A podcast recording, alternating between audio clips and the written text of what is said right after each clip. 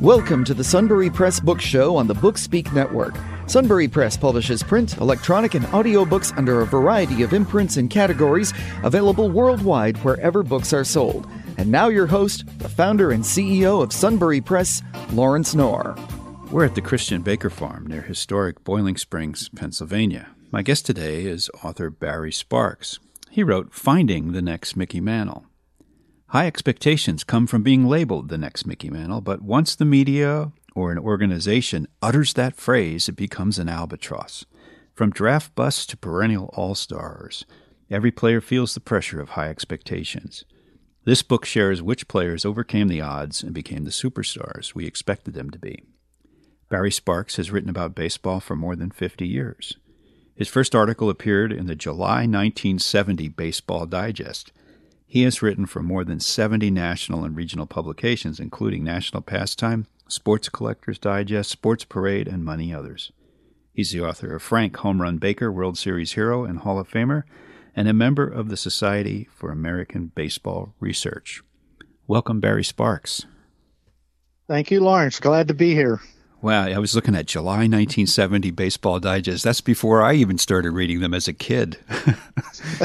well, uh, I'll tell you, it was uh, it was a strange occurrence because I knew nothing about freelance writing or anything, and I was home on a Christmas break one time when I was in college, and I just gotten a baseball encyclopedia that came out in 1969. You're mm-hmm. very familiar with that, the Macmillan Baseball Encyclopedia, and I wrote an article about the triple, how it was declining. And I sent it into Baseball Digest, and lo and behold, they said they were interested in publishing it, and that kind of started my uh, my uh, writing about baseball and my uh, journalistic career. So it, was a very good article for me as far as uh, what happened after it. Yeah, that's that's awesome. And I I mentioned your other book in the uh, in the opening about Frank Home Run Baker, and I'm having written about uh, both Carl Scheib and and Eddie Plank. Of course, more so Eddie Plank because Frank played with Eddie, but uh, I got into those Philadelphia Athletics teams. And I, the one thing I'll say about Home Run Baker, he didn't really hit a lot of home runs, did he? At least not not from current well, right, perspective. Right. Yeah. He he was the great home run hitter of his time, but as they always say, he never hit more than 12 in a season. Um, but that was quite an accomplishment because when Baker was playing from 1909 to 1922, but particularly in the early years, hitting a home run that was a, that went over the fence was a rarity, and um, so for a guy to be able to hit uh, 12 home runs was quite an accomplishment, and uh, he he was an esteemed uh, baseball player. He was a great player, and uh, he grew up. Uh, he well, he lived about seven or eight miles from where I grew up, so I had a natural uh, connection to Baker and that's why I decided to write the biography of uh, Frank Home Run Baker. No, that that's wonderful, and that's one I should probably add to my shelves. So your new book that we just published is all about comparing players since Mickey Mantle to Mickey Mantle. So we should probably start with talking a little bit about the Mick. Mickey mm-hmm. Mantle. Uh, some people listening may not, they might have heard the name, but not might not know a lot about Mickey Mantle. So why does Mickey Mantle get so much attention? Well, Mickey Mantle uh, played his entire career in New York, which is the media capital of the world. So anybody who plays in New York is going to be under uh, not only a lot of scrutiny, but they will receive a tremendous amount of publicity. And Mantle was no exception to that. And Mantle comes to the Yankees at age 19, and he's in a situation where he is supposed to succeed Joe DiMaggio. He's supposed to help the Yankees continue to win pennants and World Series, and he's supposed to become a great player. And uh, he was probably under more pressure than uh, most any other player in baseball history because um, uh, it, it, was just all eyes were on him. The expectations were there, And Mantle took, he came at, at, age 19, and it wasn't until he was about 24 where he really became a superstar. And um, up to that point, he'd been somewhat of a disappointment to the New York media and to the Yankees themselves. Um, because he hadn't obtained what they thought his potential was. But in 1956, he won the Triple Crown. So he led the league in home runs, average, and RBIs. Yeah. And he was the MVP.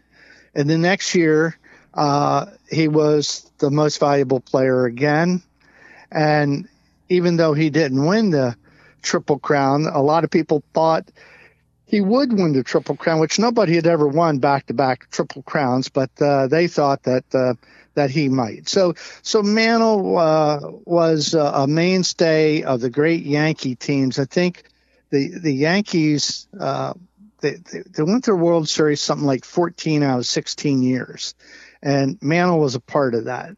So he was a high profile player. He hit home runs.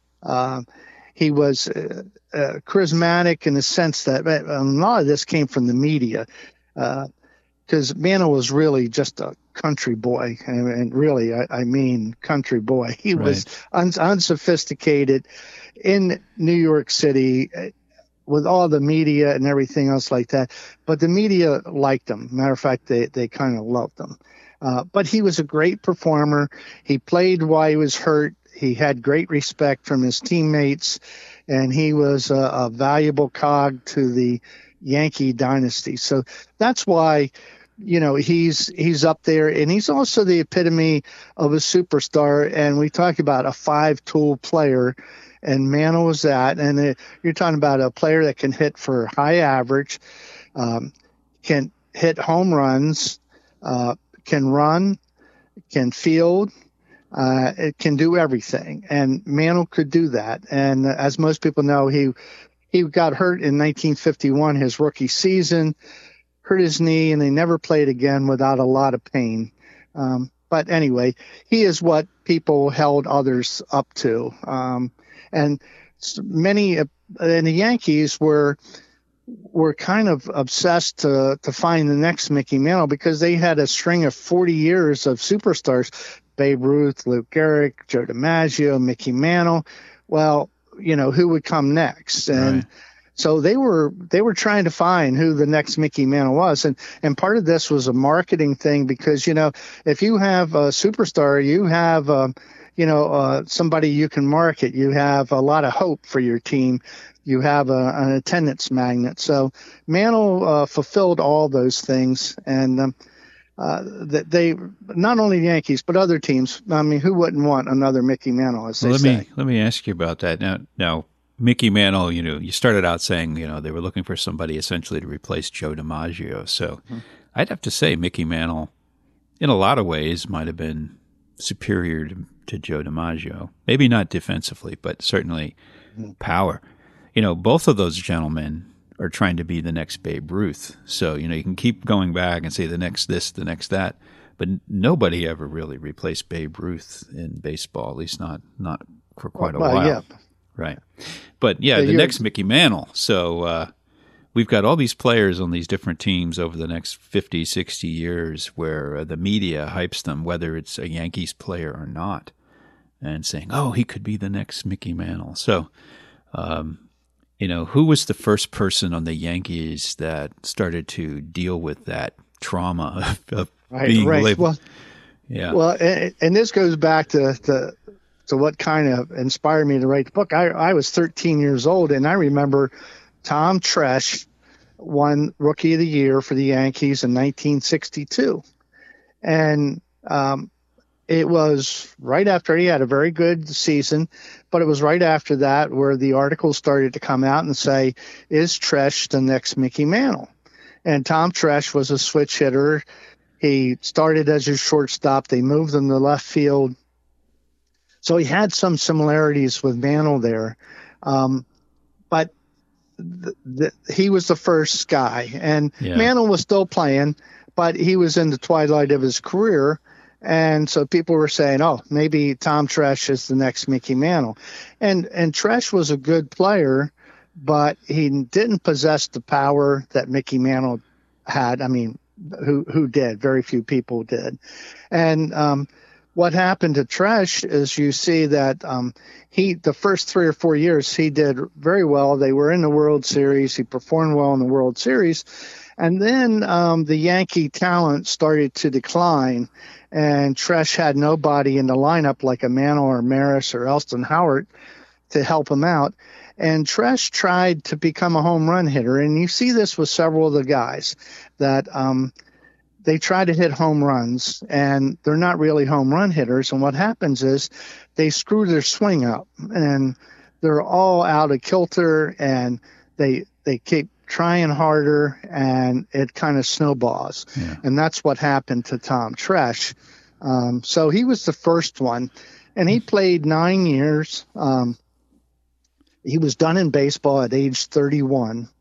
And um, he hurt, he injured his knee in one spring training, and uh, the Yankees told him to keep playing throughout the season instead of having knee surgery, and that certainly didn't help him any. But uh, Uh, Tresh was the first player in a long line of players to be tabbed as the next Mickey Mantle. All right. Well, Barry, that was fascinating. We're going to take a break, and we're going to be right back.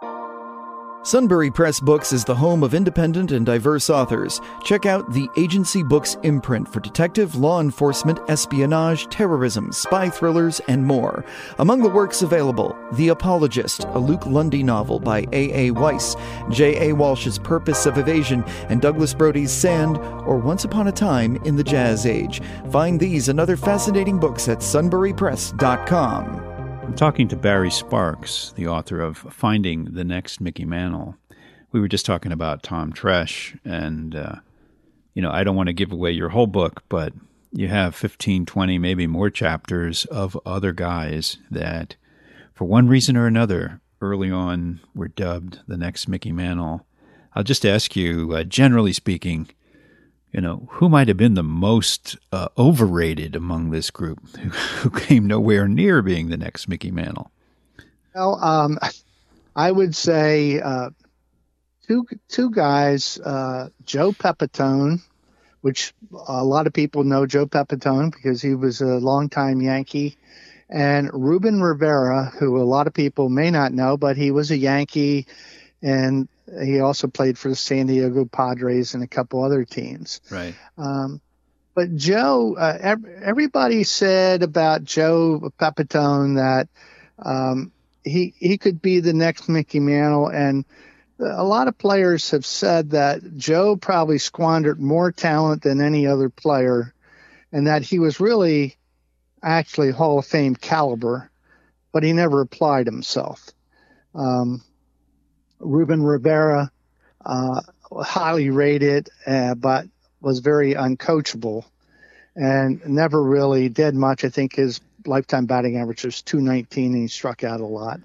Uh, those are players who who probably squandered the most talent. But but let me go back to what you asked about the most overrated. Yeah. Um, I would say um, maybe guys who probably had the least amount of talent, but got the tag of the next Mickey Mantle, might have been a, a Steve Whitaker, Tony Solaita.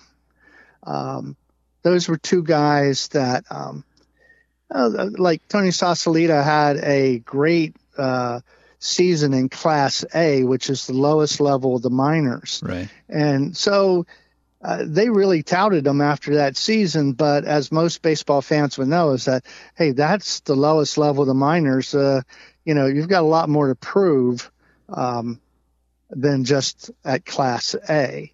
Uh, Steve Whitaker had a great swing um, for Yankee Stadium, which means that you're a left-handed hitter and you pull the ball. And the Yankee Stadium had that short right field fence and Joe DiMaggio looked at Steve Whitaker and said, "The kid can't miss." Well, uh, right. He played like two full seasons in the in the majors and played like eight seasons. Uh, but Steve again uh, had a some good seasons in the minors, but never did anything that was uh, probably really worth uh, being the next Mickey Mantle. Outside of that, he had a great swing, and anybody who had that type of swing, the Yankees were very excited about him. Yeah, yeah. What do you think it is? Yeah, and I, you know, I've followed baseball since I was a kid. I've been to a lot of minor league games. I rem- and major league games, and uh, I remember going to some Reading Phillies games, and there was always some players that might have been the best player on the team at that time, or another team came in and there was a star guy in Double A. What happens to these guys that they they look like superstars, A ball, Double A, sometimes even Triple A? They're leading the league in home runs in Triple A, but when you bring them up to the majors, it's a different level. What what do you think happens? Well, I, I think I think part of it is is uh, Lawrence has said when you're in the minor leagues, you might face, say, uh, you're a hitter, you might face a really, really good pitcher maybe once a week. Um, and if you're a pitcher, you might face a really, really good hitter maybe once a week, you know, something like that. But when you get to the majors, you're facing really good pitchers and hitters every day. And I think that is the thing that um, is the separating factor. And they say there are some guys who are great AAA players. They do well at that level, but you get to the majors and it's a different story. And I think that's part of it. It's just the the level of competition uh, is so different. And even though today, uh, you know, the um, talent level is diluted somewhat because you have so many teams, uh, that talent level is still pretty doggone good. Mm-hmm. And I think that's the separating factor. And um, and and then I think there's there's more pressure too when you get to the majors, and there's more money involved. Uh, you know, there's more eyes on you. It's it's uh, if, you're playing for Reading and you go 0 for 4 and you strike out twice with bases loaded, uh, it, it's it's a bad thing, but it's not the same as if you're playing for the Phillies and you go 0 for 4 and you strike out twice with bases loaded. So yeah, especially with those South Philly fans. Yeah, yeah. exactly.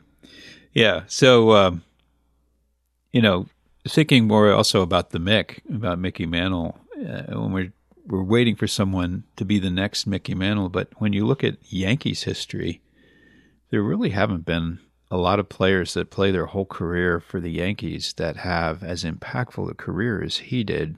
Let's say from a power perspective, obviously, you know, look at a Jeter at shortstop, or uh, you know, maybe some of the pitchers. Uh, but has there been a player in Yankees history since that even has come close in reality to to the, Mickey Mantle? The short answer to that, Lawrence, is no. Right. that uh, the Yankees have not produced a next Mickey Mantle. Yeah. Now, uh, what's uh, interesting is that, you know, prior to 1965, uh, when they implemented the amateur draft in baseball, where um, teams uh, drafted in the order of their, in the inverse order of how they finished, um, it was kind of a free for all. teams could sign anybody and all like that. And the Yankees uh, dominated that era. They had a lot of scouts out there.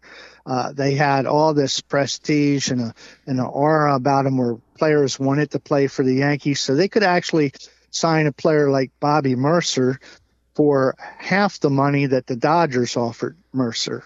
Um, so uh, that was to the Yankees' advantage. And then when you get the draft, uh, that that's kind of start you started to, to, equalize things where uh, the Yankees couldn't dominate that way. And I think that uh, definitely impacted the Yankees as it. You know, and it helped the other teams that were not as strong as the Yankees. But there's been nobody that's been close to being the next uh, Mickey Mantle on the Yankees. I'd have now, to uh, hold on, hold that thought. Yeah. I yeah. agree with you, and we're going to talk about the rest of your answers, so just sit tight. Listen for the Brown Posey Press podcast, available here on the Bookspeak Network. I'm Tori Gates, and my guests include fellow authors on our fiction imprint, but also other independent and self published writers, poets, movers, and shakers in the literary world. Listen for current and previous shows here. The Bookspeak Network brings the story behind the stories and their creators here talking to Barry Sparks, and we're talking baseball history. Although I think I'm going to bring it more into the recent times. I know Barry, you were about to answer. Uh, you know, we were talking about Mickey Mantle's for the Yankees, but I think you were going to say something about maybe other teams. Yes, uh, Lawrence. Um, there, there is the next Mickey Mantle, and he's playing today, and it's Mike Trout of the uh, Angels. Right. And uh, Trout, uh, unfortunately, um, d- doesn't get the national publicity that um, that Mantle got, and you know, uh, but he has done uh, some phenomenal things, and he is definitely a five-tool player now. Trout, I think, is in his 11th year, and he has essentially been the best player in Major League Baseball for the last decade.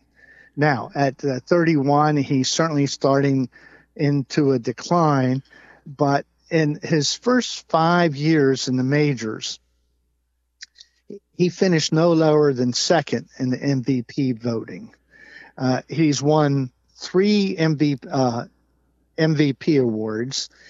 He led the uh, American League in WAR, which is wins um, above replacement. Yeah, yeah, wins above replacement. He he led the league in WAR for five his first five years in the league, meaning again that he was clearly the best player as far as th- that barometer is used, and um, he he is highly rated by his peers. And the thing is uh, that the unfortunate part is, I mean, he's only been in one playoff uh, uh, series, and he he went like one for twelve and hit one home run. Yeah.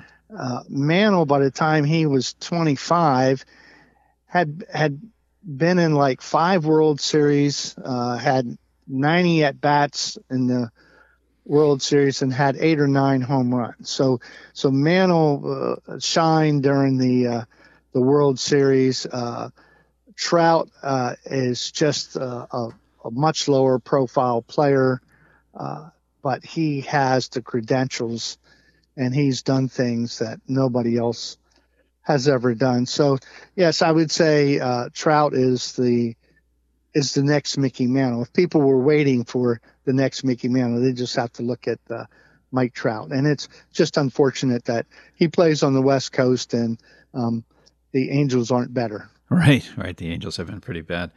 But yeah. there's there's another guy uh, we'll spend a couple minutes talking about, uh, and that's Bryce Harper and Bryce Harper comes up as a teenager, has um, just a lot of expectations around him. A little bit different profile as a player, though.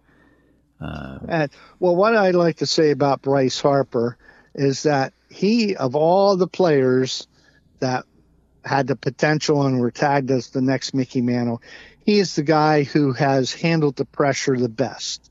And it, it's maybe not even close, but uh, he was he was built for pressure. Uh, you know, he was on the cover of Sports Illustrated when he was 16 years old, but at age nine, he was playing for traveling teams and flying to different states and playing 130 games a year. And he was playing with guys who were like 12 and 13, and he was nine years old. And he was cocky at 15. He was cocky at 19 when he got to the majors and he's cocky today, not as cocky as he used to be. Um, but he he has really uh, thrived on the pressure, and I think people see the the way he is with the Phillies and the Nationals. He certainly uh, wants to win, and um, he has two MVP awards, and he might end up, uh, you know, getting uh, one or two more MVP awards before he's done, and uh, he's he's certainly. Um, an outstanding player. Uh, if you look at his WAR wins above replacement, it's about half of what Mike Trout's is. Yeah. But um, he's still ahead of all the other players, and uh, it, a lot of people may not realize this, but um, Trout, I mean uh, Harper, in his age 26 season, he had 184 home runs, and Mike Schmidt at age 24 season had 93. Right. So uh, uh, Schmidt ended up with 548. So it's a good chance that uh, Harper can end up with 500 home runs, you know, and uh, he, he, certainly is, I think, making a strong case for Hall of Fame at this point. Yeah, you would think with the team that they've built around him too that he's he's got a lot of opportunities. Just got to keep him healthy. Yes, yes, and I I like the fact that that when Harper signed with the Phillies, it was a 13 year contract with no no trade, and uh, he wanted to stay with the team. And I think you can see the impact of that decision by how much he influences other players to want to come to Philadelphia, yeah. and how he's really invested in the in the future of the team. Yeah, yeah, I think the whole Trey Turner signing uh, definitely the presence of Harper and those two being friends uh, has its has its benefits. And what's interesting about Harper, even though he, he never saw Mickey Mantle play, um, Mickey Mantle was his father's favorite player, and uh, Harper wore 34 with the Nationals, and that was in honor of Mantle. Mm-hmm. Three plus four equals seven. Right. And he said he's watched uh, Mickey Mantle play on that classic ESPN um, films, and so he admires Mantle. So he he definitely has a connection there, even though he was many many years removed from uh, Mantle's playing days. So Barry, we have just a couple minutes to go. I I wanted to ask you what you're writing now. If you've got another project underway, or you're thinking about well, one. Yeah, well, I think like a lot of authors, uh, you're always thinking about things, and you have to find something that you're passionate about, and find something that you feel like uh, hasn't been written about that needs to be written about. So at this point, I don't have a a project per se, but I am constantly thinking about what might be my next work. And, uh, you know, I like, I've written books on baseball and, you know, it could be another baseball topic, but I'm up for another sports topic if it's uh, interesting and appealing. Well, I'm sure uh, if I go look back at my own notes of things that I was thinking about baseball books that I don't have the time to write, maybe I can find an idea for you. Yeah, yeah, yeah, yeah. Well, it's always interesting because uh, baseball is such a great sport because um, people love the history of it, and uh, although there's a lot been written about it, there are a lot of other topics that have not been that are very worthy of. Um, of somebody's effort. And uh, I think there's a readership out there for a lot of topics. In fact, I think I know one. I, I was checking the other week. I don't think anybody's ever done a biography of Chuck Klein. Oh, you're, you're, you're right. You're right. And I was just, that would be a good one. There you go. He, he certainly a great player for the 30s and the Phillies, and yeah, uh, yeah. I don't think many people know much about him. I mean, I know some stats about him, but as far as anything else, uh, not so much. But yeah, that that would be a good one. Well, no promises. Well, Lawrence, I, I know you got plenty of uh, pokers in the fire, so maybe somebody else will pick that up. All right. Well, Barry, it's been great talking to you. We'll have you back another time. All right. I appreciate it. Thank you for listening to the Sunbury Press Book Show on the Bookspeak Network. Check out our website at www.sunburypress.com for our latest releases. Be sure to subscribe to our newsletter to receive special offers and discounts.